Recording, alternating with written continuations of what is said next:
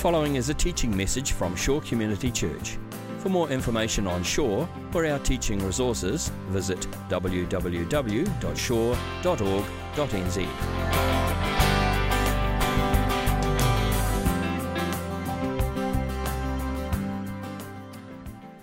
Um, when I was at university, I was at home one particular day, a few days before my mother's birthday, when a parcel arrived in the post. It was a present for my mum from my grandparents, her in laws. And she and I were the only ones home that day. I was a uni student, of course, so I was home rather than at uni. But I was there at home, and the parcel arrived, and mum started to make a fuss about, oh, cool, my presents have started arriving. I'll open this one now. I mean, she was just joking around, but I kind of jumped in on the game and said, no, there's no way, and grabbed it out of her hands and ran down the stairs uh, to our downstairs area of our house and I hid the present. I said, ah, you're not allowed it. It's still his birthday. Sorry. So it was all very funny until the day of her birthday came. And she'd opened all of her other presents and then realized that she didn't have the present from grandma and granddad. And said, Oh, Brad, can I have that present? Oh, sorry. And I ran back downstairs to grab it where I'd hid it. And I, I just struggled to find it a little bit. I think I'd hidden it very well. I have the spiritual gift of hiding, obviously. Uh, actually, don't. I'm very absent minded. That's the issue. And I hunted around for a few minutes with a growing sense of panic that I had lost this present. I could not find it anywhere. I'd taken it downstairs to our rumpus room, downstairs rumpus room in our house in Upper Hutt at that point, and was hunting around for this present in the bookshelves, um, under the couch, everywhere I could think of that I'd hidden this jolly present. And do you know, I could not find it. The rest of the family years, and we spent more than half an hour together having special bonding time as a family looking for this jolly present. And do you know we could not find it? It was rather embarrassing. In fact, I don't think we ever told Grandma and Granddad. I think they called for Mum's birthday and she said thank you for the present without mentioning what it was because she'd never unwrapped it, because she'd never got it from her absent minded son.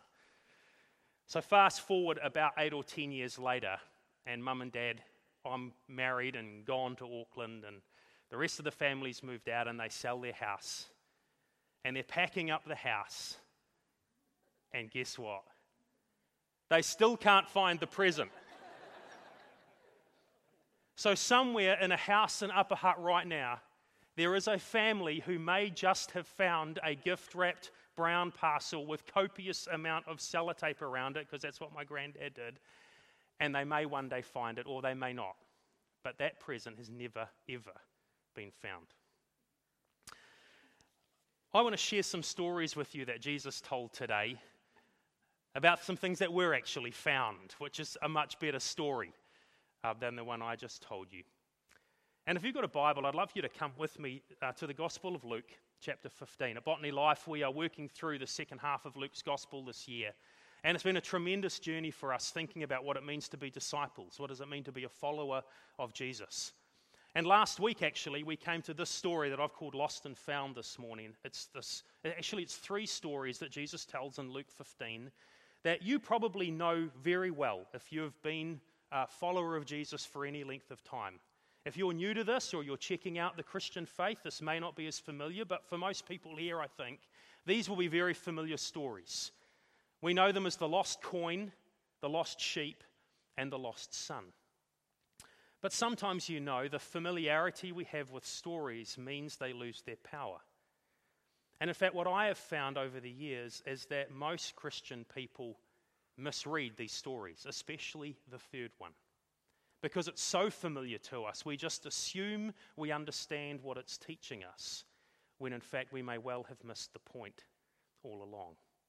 So today I would like to open up this story with you again and have a look quickly at what these three stories teach us. There's a very simple structure to each of these stories, really centers around three moves lost, found, rejoice. That's basically the outline of the story, each story lost, found, rejoice. And what I'd like to do today is run through the first two stories quite quickly to show you how the structure works, and then spend our time on the third story because I think that's the one that often we miss the point on. So, if you've got your Bible there, have a look. Luke 15. The first story is the story of the lost sheep. And it goes this way, starting from verse 3. Then Jesus told them this parable Suppose one of you has a hundred sheep and loses one of them. One of the things Jesus is going to do with this story is he's going to, with these three stories, is he's going to ramp up the importance of what has been lost each time. So in the first story, he loses, the shepherd loses one sheep out of a hundred. So it's a ratio of one to a hundred. In the next story, the woman is going to lose one coin out of ten. The third story, a father is going to lose one son out of two. So each time that the stakes are raising in this story. But in this story, it's a sheep. A shepherd has a hundred of them, and one of them wanders off, as sheep typically do, heads off down somewhere, gets stuck in a ravine, who knows what, but he's lost his sheep. So that's the first part of the story. It then goes on Does he not leave the 99 in the open country and go after the lost sheep until he finds it? Now, that's a rhetorical question, and the answer that Jesus assumes to that question is yes. That's exactly what any good shepherd would do.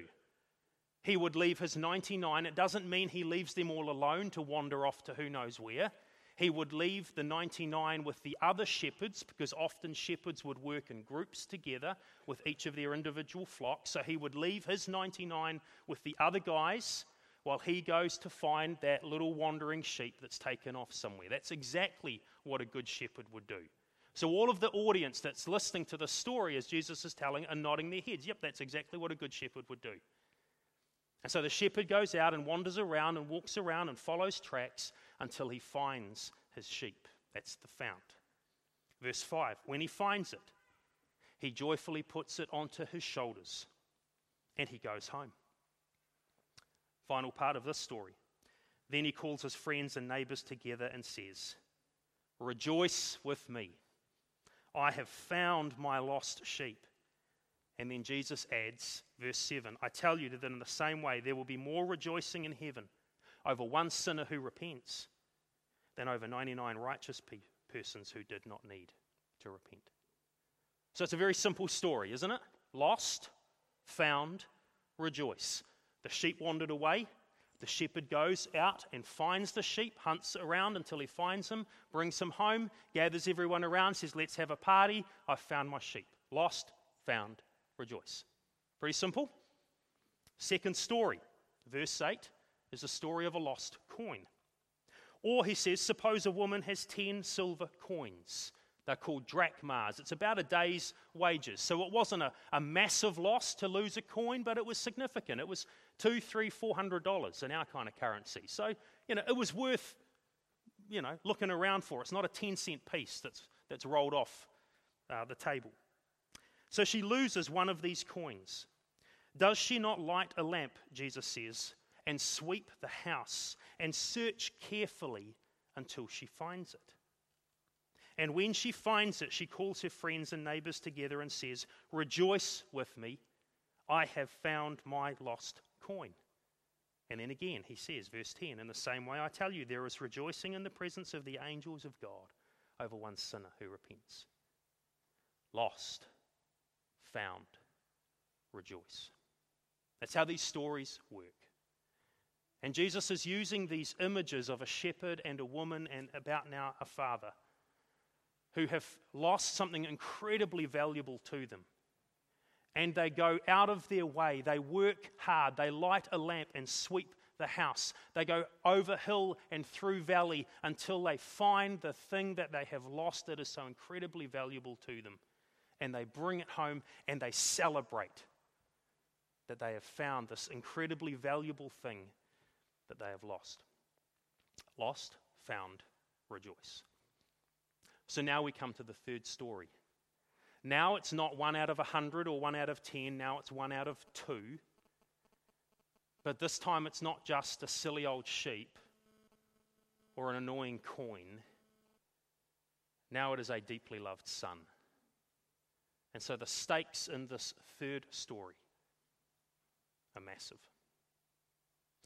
So, in verses 11 and 6 to 16 of Luke 15, we come to the first part of the story of the, the boy, the lost son.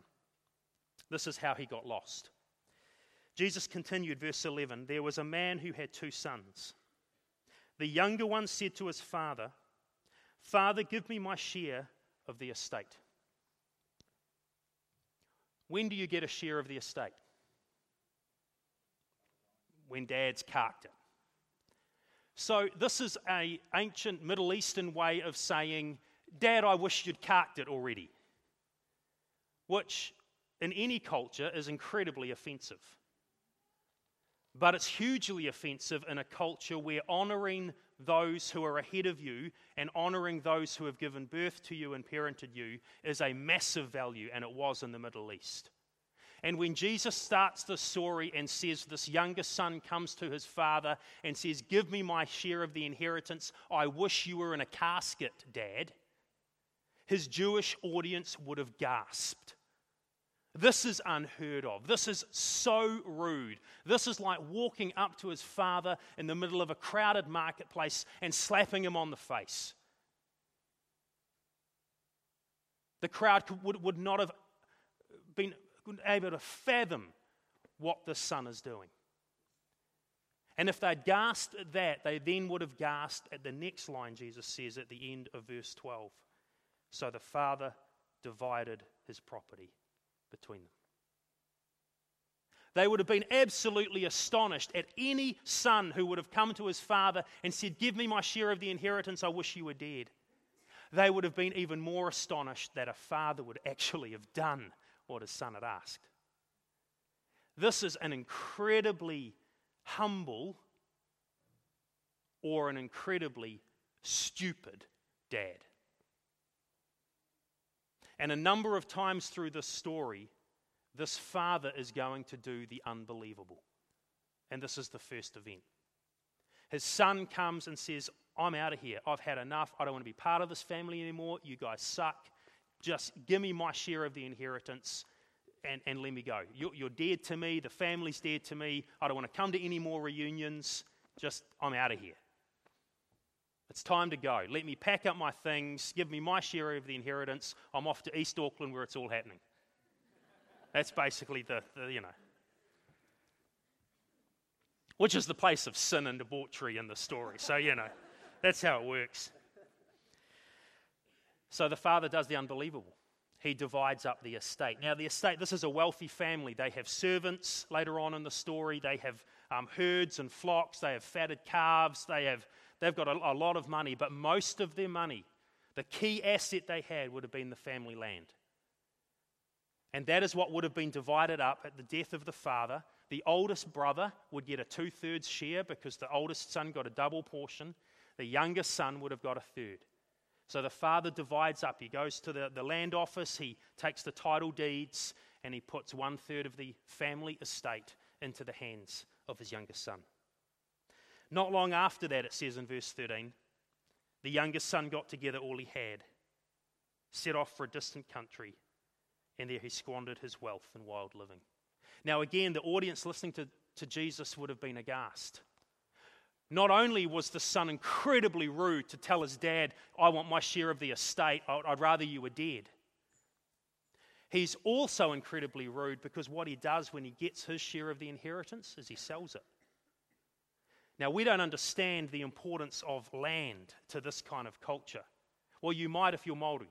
Probably that's the closest we would get in our culture, the connection of Maori people to their land. That is how the Jewish people felt. This was the land that God had given their ancestors. This was the land that was part of the tribal inheritance that was given out when Joshua first led them into this land. This was the land that would have been passed from grandfather down to father, down to son, down to his sons, down to his grandsons, and so on. This was land that had been in their family for generations, and the youngest son not only doesn't give a rip about his dad, he doesn't give a rip about the entire family heritage he is from, and he sells the family land. And he runs, he leaves. He heads out to a distant country, which was actually the terminology in Galilee for the area north of the Sea of Galilee, which was Gentile country. That's what they called it. He heads out to Gentile land.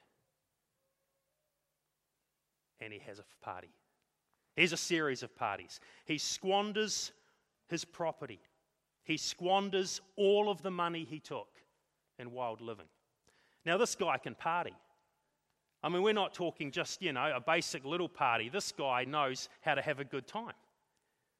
Because he has just sold the estate, which, put it into, you know, New Zealand dollar terms, we're talking millions of dollars for land. And he takes all of that money with him, so bulging suitcases, off to this far, wild East Auckland botany kind of country. And he squanders the lot in wild living. I mean, who knows what he was doing and what he spent his money on. But this kid can waste millions of dollars in our equivalent currency and having a good time. But good times never last, do they? Eventually, it all catches up with you, and it does. And this is where Jesus, by the way, is just a master storyteller. It's brilliant. Because he squandered his wealth he took all of this money and wasted the lot. And then look at verse 14. After he had spent everything, Jesus says, there was a severe famine. It wasn't just a famine, it was a severe famine across the whole country, so there was nowhere else he could go to escape it. And he was in need. And he went out and hired himself to a citizen of that country, a Gentile, who sent him to his fields to feed pigs. Talk about the worst place for a good Jewish boy. You know, you can't have a bacon and egg McMuffin for breakfast at McDonald's. And you certainly should not be hanging out with the pigs. And he was so hungry, verse 16 tells us. He longed to fill his stomach with the pods the pigs were eating, and no one gave him anything. This boy is lost. Jesus sets up this story magnificently to get his audience angry at this younger son. He is rude. He is the kind of kid you don't want. He does everything wrong in that society. He has terribly embarrassed his father, his brother, his wider family. And Jesus wants you to not like this younger boy. This younger son should have no supporters by the end of the story. He is well and truly lost. He's up, ended up in a far country. He has wasted millions of dollars. He has sold off the inheritance and has got nothing to show for it. And now he's sitting there as a good Jewish boy looking after pigs in a Gentile pigsty, and he is so stinking hungry, he wants to eat the food of the pigs. He wants to eat the slop. He is well and truly lost.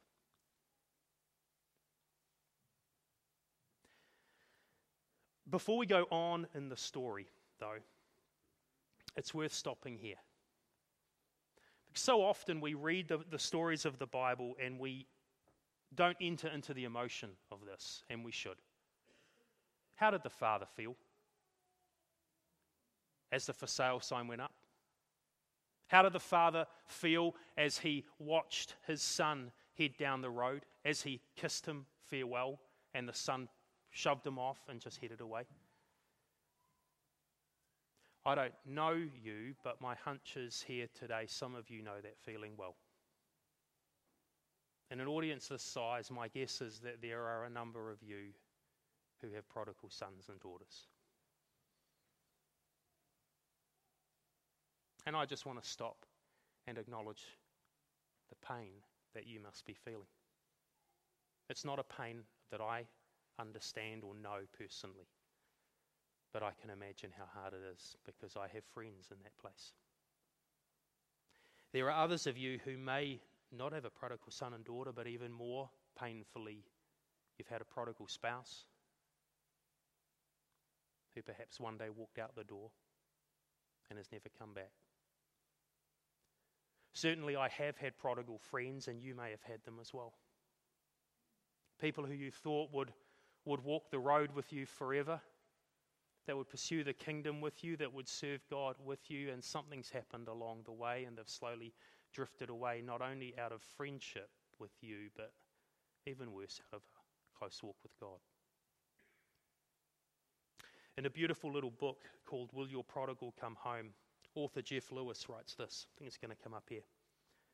Close relationships fragment. Once happy families shatter as prodigals drift or stomp off. For those left behind, every day becomes like living in a cold, drafty room in which a small fire of hope flickers against the chill.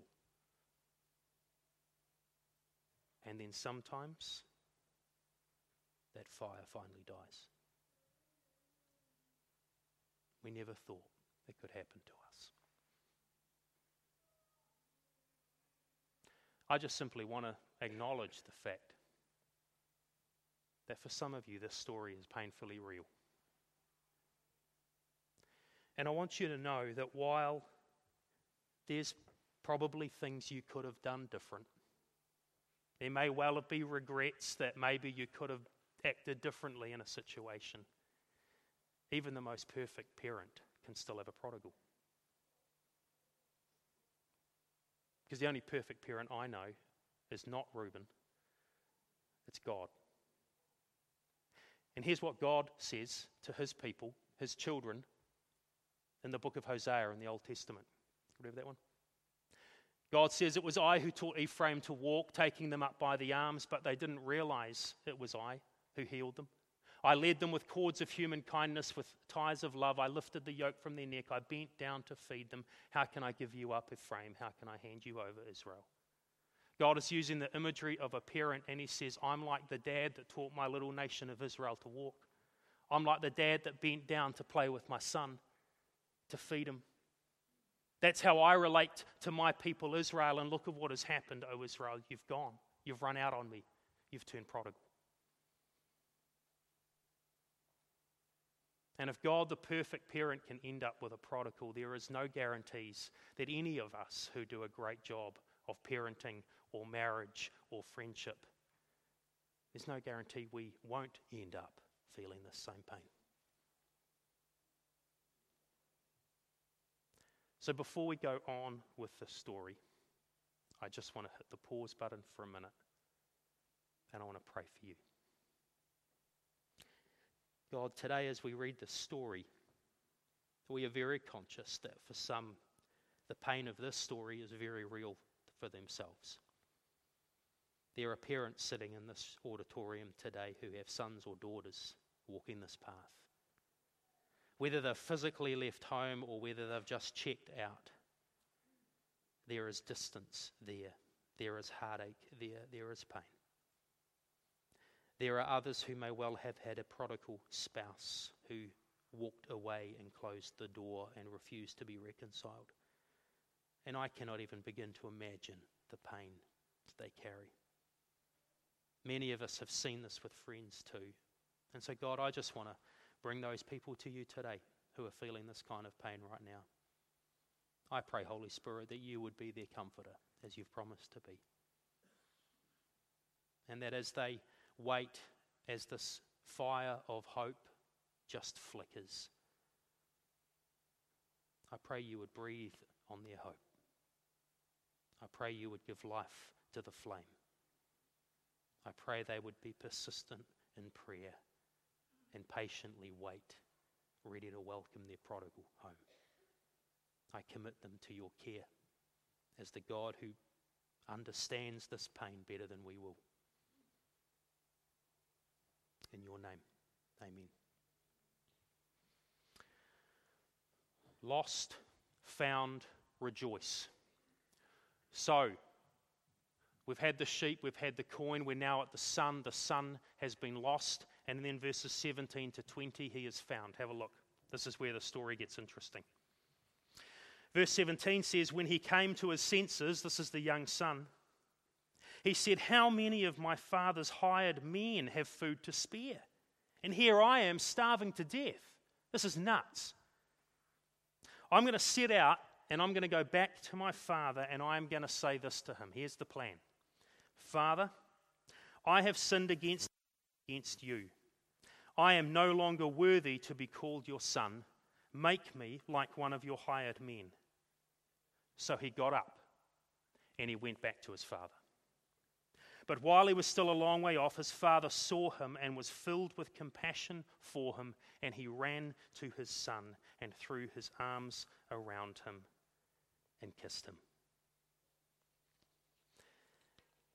Lost, found, rejoice. This is the part of the story that I think we mess up. This is the part of the story that I think we misunderstand. Because when I've heard this story retold or I've heard people refer to this story, generally, this is the way it's described. The son is sitting in the pigsty in a Gentile land. He realizes that he's stuffed it up. He realizes that he's made huge mistakes. And there in the pigsty in this far off Gentile country, he repents of his sin and he comes running home to his father. And he's welcomed home by a dad who never gave up hope. And that's the story of the prodigal son. And I want to suggest to you that if that's the way you've always understood the story, I think you've got it wrong. See, I don't think the son repents in the pigsty. It doesn't say he repents. It says in the text that he came to himself or he came to his senses. I don't think that means he repented of his sins. I think it means he realized that this was ridiculous. He'd be better off being a slave to his father than a, a sty herder. And if you look very carefully at what he says, Jesus words this brilliantly. He says this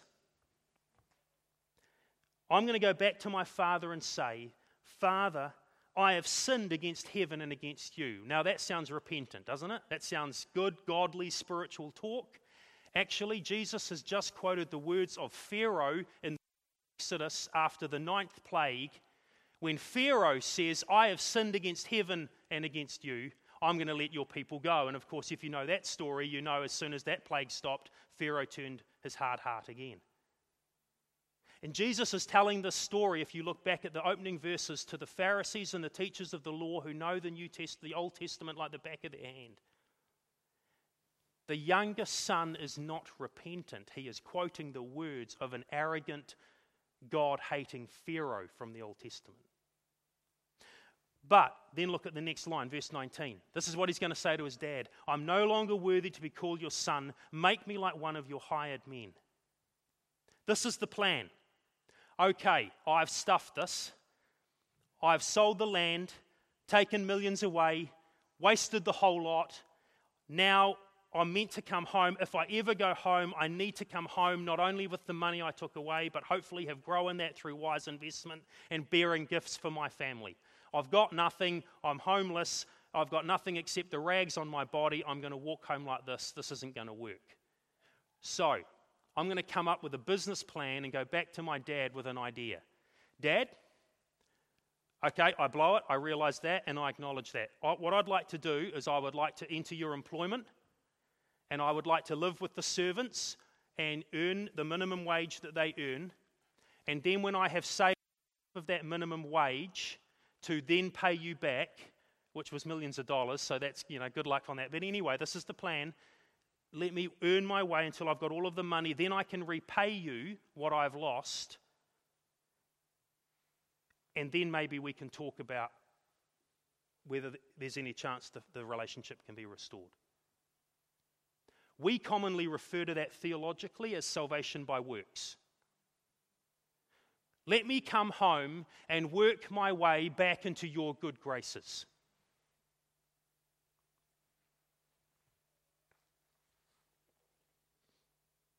One writer, Kenneth Bailey, says this The son is going to solve his own problem. Hoping to soften his father's heart, the prodigal plans to offer his solution to the problem. He will work as a paid craftsman and be able to save money. And after the lost money is recovered, then he can discuss reconciliation. See, he's not repentant. This is not a story about a son who comes home to the father. This is a story about a father who finds his son. You see, in the first story, the sheep does not go, meh, I don't like this valley. I'm stuck in a bush. Meh, I'm going to wander home. Meh, and finds his way back to the shepherd. The sheep is lost, and the shepherd comes and finds him. In the second story, the coin doesn't sit shivering in a crack in the mud wall and go, Strike, this is stupid. I'm going to be here forever till an archaeologist finds me in the 21st century. I think I need to roll back out of the crack so that the woman can find me. No, she comes and finds the coin. And this third story is not a story about a son who comes home to his father. It is a story of a father who, just like the shepherd and the woman, goes and finds his son. So, how does this work? The father is waiting for his son. He cannot go out and look for the son the way the shepherd did with his sheep. Why? Because if the father heads west, Who's to say the son isn't going to come home from the north? If he goes south, who's to say the, the son isn't going to come home from the west? The father is a little stuck here because if he heads out to find his wayward son to bring him home, his son who was lost to him, he's got, he's got no guarantee he's going to be able to find him and stop him. And this is the tragedy of it, you see if the son ever dares to come back to the village that they were part of as a family. They would have the villagers would, would, have what is called the Kitsatsa ceremony. They still practice it in the Middle East in certain villages today. It is like the shunning ceremony of the Amish. And what would happen in the Kitsatsa is that the villagers would have a pot ready, an earthen jar, and they would have collected in that jar a number of elements of burnt food that over the, the last few weeks or months had been burnt during cooking. They would pour all of that into the, kits, into the earthen jar, and it would be sitting in the corner of one of their homes. If a prodigal kid like this boy, who had so shamed the family, if he ever dared to come back to their village again, they would enact the kitsatsa, and what would, that would involve is all of the villagers lining up outside the outskirts of the village before the son had even got home. And they would take that earthen jar and they would throw it on the ground so that it shattered and the, the area was filled with the smell of all of that burnt, pungent food. And they would look at this boy and say, You are dead to us.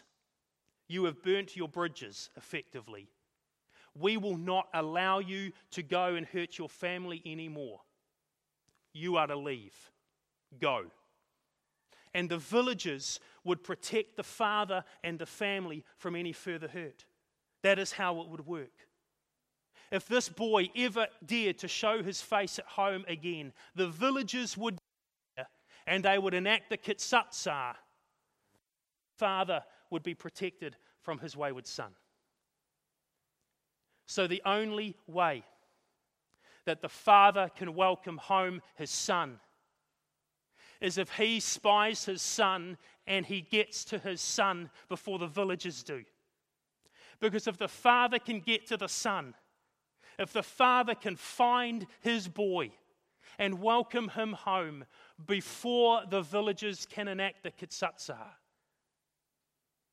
then the father can embrace him and welcome back into the family, and the villagers have to welcome him home. And that is exactly what happens in the story. This is not a story about a son who comes home, this is a story about a father who loves his son. Leon Morris, who's a great New Testament scholar, writes this, this, this is a distinctive and revolutionary note. God actively seeks out sinners and welcomes them home. The rabbis agreed that God would welcome the penitent sinner, but this is a new idea that God is a seeking God who takes the initiative. Lost, found, rejoice. Verse 21. The son said to his father, Father, I've sinned against heaven and against you. I'm no longer worthy to be called your son. And he stops. Notice that? He doesn't offer his grand ideas. He doesn't suggest now that he wants to work as a servant. He's thrown out all of his salvation by works ideas and he simply acknowledges his stupidity. That's the moment of repentance. He repents in the arms of his father. But the father said to his servants, Quick, bring the best robe and put it on him. Who had the best robe in their house? The father did. It's his robe. Get my robe, put it on his shoulders. Put the ring on his finger. What is the ring? It's the family signet ring with which they did business. They are welcoming back as a fully functioning member of the family. Put sandals on his feet. Why? Because only servants went barefoot, and he's not coming home as a servant, he is coming home as a son and let's bring the fattened calf and kill it, and let us have a feast and celebrate. For the son of mine was dead and he's alive again. He was lost and is found. And they began to celebrate. Lost, found, rejoice. Isn't that cool story?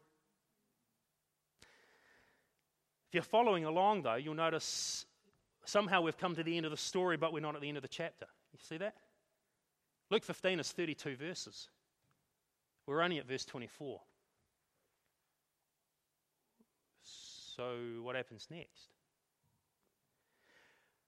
See, this is the second way we misread this story. This is not a story about a lost son. This is a story about lost sons, plural.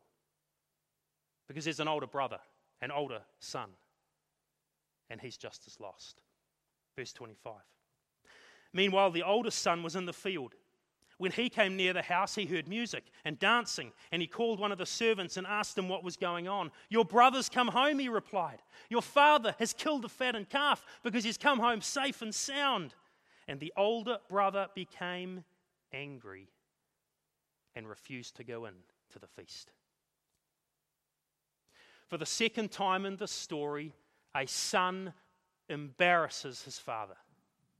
He could not have embarrassed his dad more in this culture than if he had walked into that feast and slapped him on the face, just like his younger brother.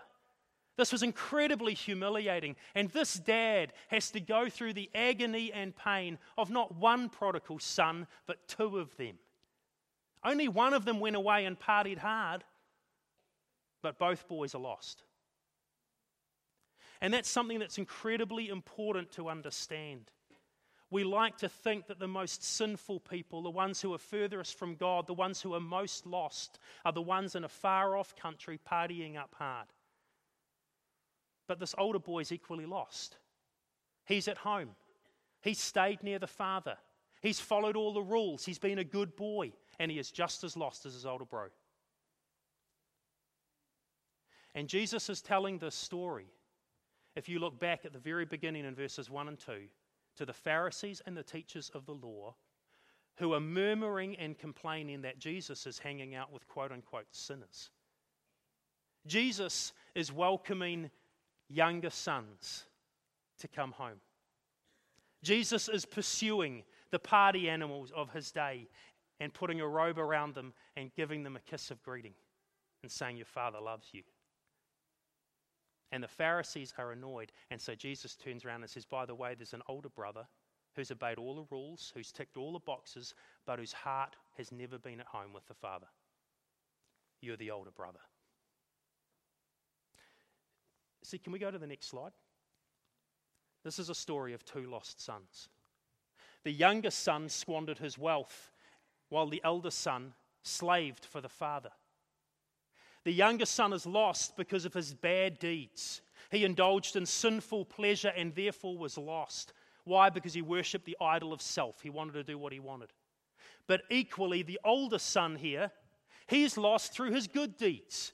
He thinks he's worked his way into the affections of the father and he's ticked all the boxes and he's been a good church going boy. So therefore, the father loves him. But his problem is, he is far from God, not because of sinful pleasure, because of sinful morality. And as he has sat in church and obeyed all the rules and been a good kid, he has worshipped an idol of self as well. And both boys are lost. And just as he pursued the younger son, now the father pursues his older one. The father goes out, verse 28, and pleads with him and the son answers his father, Look, all these years I have been slaving for you. I have never disobeyed your orders. You've never even given me a young goat so I could celebrate with my friends. But when this son of yours doesn't even acknowledge that he's his brother, When this son of yours who squandered your property with prostitutes comes home, you kill the fattened calf for him. And the father says, My son, you were always with me, and what I have is yours, but we had to celebrate and be glad, because this brother of yours was dead and is alive, he was lost and is found. The story ends with an older son outside of the feast, and the father going out to him and pleading with him to come in. Does the older son come in? Do they all rejoice together? We don't know. Because while the younger party animal sinners are coming home, there's a question mark over the older sons, the Pharisees, the good religious people. Will they come home? Will they be found? Will there be rejoicing over them? I want to suggest today as we finish, you can find yourself in this story. And you can find yourself in one of three places. Some of you might be the younger son. You might be the party animal. Whether people realize it or not, you could be very well far from God, living your own life, pursuing your own ambitions, living for your own pleasure.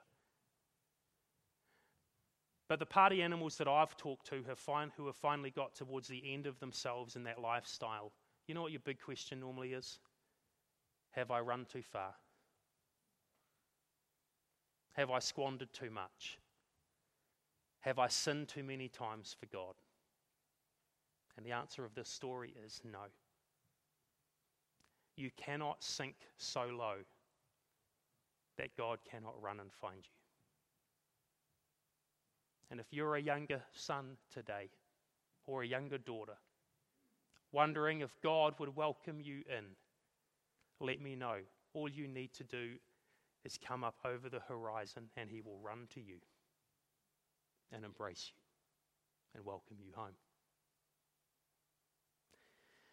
Chances are good, though, for every younger son in this audience, there's at least 10 older ones. More likely, in a good church going crowd like you, lovely folks, there's potentially a stack load of older sons or older daughters. You're just as lost. You're just as far from God. But you're good.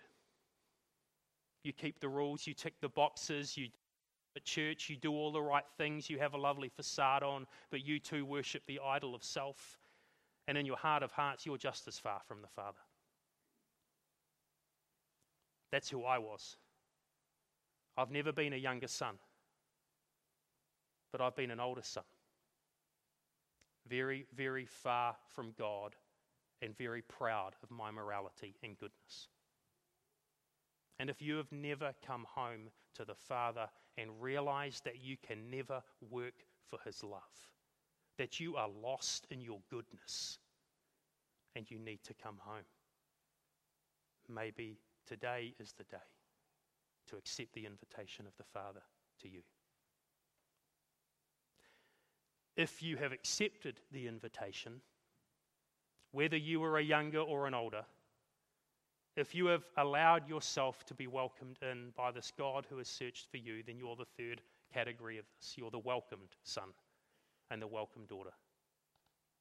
You have the robe around your shoulders, you have the ring on your finger, and the sandals on your feet.